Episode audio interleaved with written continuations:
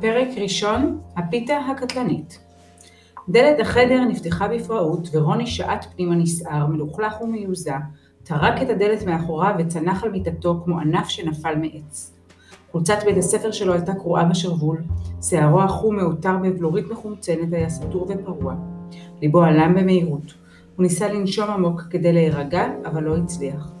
הוא התיישב וניער את הרגליים כדי להעיף מהם את נעלי הספורט שהתעופפו באוויר ונחתו בול על הפאזל אלף חלקים של מלחמת הכוכבים שכמעט סיים אתמול בערב. חלקי הפאזל התפזרו בחדר. יופי, אידיוט, נזף בעצמו. הוא לא יכול היה להפסיק לחשוב עליה, והרגיש איך הפרצוף שלו נהיה שוב אדום מזעם. אצבעותיו התכווצו לאגרוף בכל פעם שנזכר בעוד רגע נורא שעבר עליו בגללה. אם היא הייתה פה עכשיו חשב, הייתי מביא לה בוקס אחד שהיה מעיף אותו לקיר. המחשבה הזו העבירה בו רעד. אלה לא היו מחשבות רגילות בשבילו. גם כשהאחים הקטנים שלו מעצבנים אותו, הוא תמיד מנסה לשמור על קור רוח. אבל תום, אותה הוא שנא, ממש. הוא לא האמין שנתן לילדה הזו, שמעולם לא הקדיש לה שנייה של מחשבה עד הבוקר, להוציא אותו משלוותו, ולהשפיל אותו מול כל החברים שלו, מול כל הכיתה, מול כל בית הספר בעצם. הכל התחיל בהפסקה הגדולה. רוני היה באמצע משחק קלפים סוער עם חבריו, כשקלט במבטו את תום, הילדה החדשה והמשונה שיושבת לידו בכיתה, מתקרבת לכיוונו, במעיל ג'ינס זהבהב, כשבידה פיתה עם שווארמה, ומתיישבת על קצה השולחן שלו.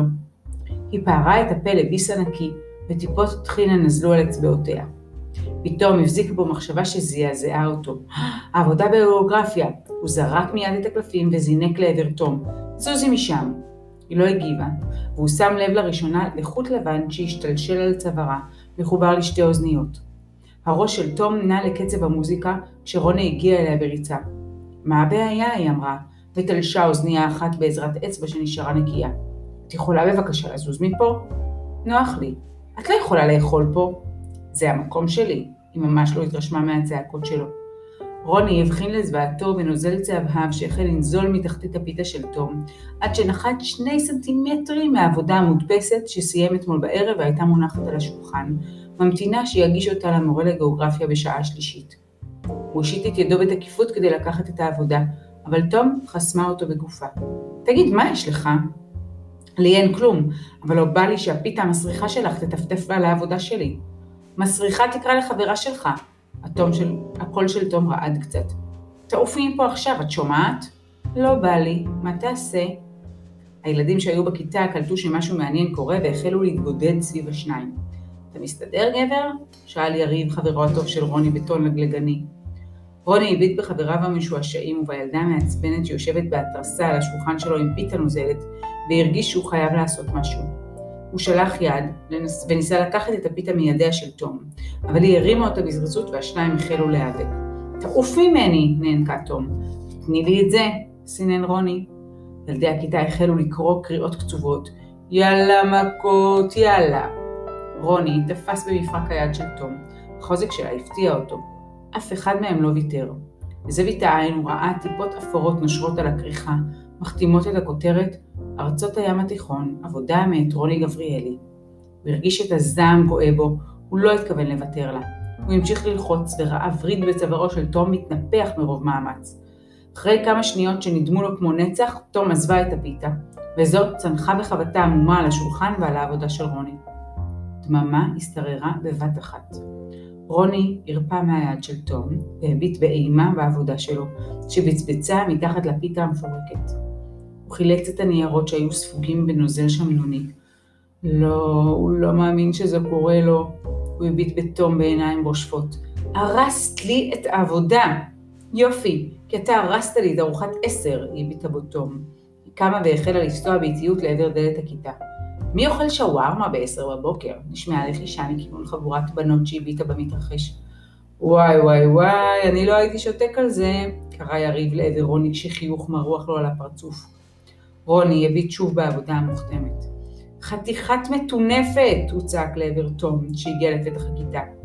היא עצרה והסתובבה אליו. עשרות עיניים נעוצות בה. להפתעת כולם, היא רק חייכה חיוך קטן לעצמה, ויצאה מהכיתה. בשעתיים הבאות לא החליפו השניים מילה. רוני לא יכול היה לסבול את נוכחותה של תום לידו, וניסה בכל מאודו לא לפגוש בעיניו את מבטה. כשנעמה, המורה לגיאוגרפיה, עברה בין התלמידים לאסוף את העבודות, הוא לא היה מסוגל לתת לה את הניירות הספוגים בתחינה. מה זאת אומרת לא הספקת? שאלה נעמה בתימהון. אני מצטער, אני אביא את זה בשיעור הבא, ענה רוני בקול שפוף. טוב, זה מאוד מפתיע, רוני. אתה יודע שאני חייבת להוריד לך ציון על האיחור בהגשה. בחייו של רוני האדירו ממבוכה ומזעם, מעולם לא הורידו לו ציון.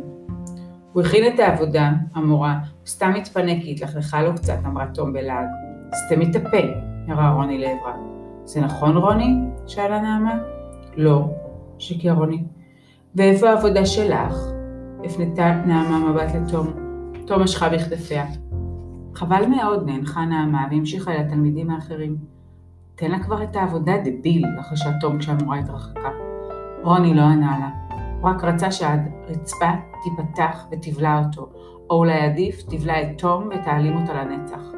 מחר הוא יבקש מהמחנכת לעבור מקום, הוא לא היה מסוגל לדמיין יום אחד נוסף לצידה.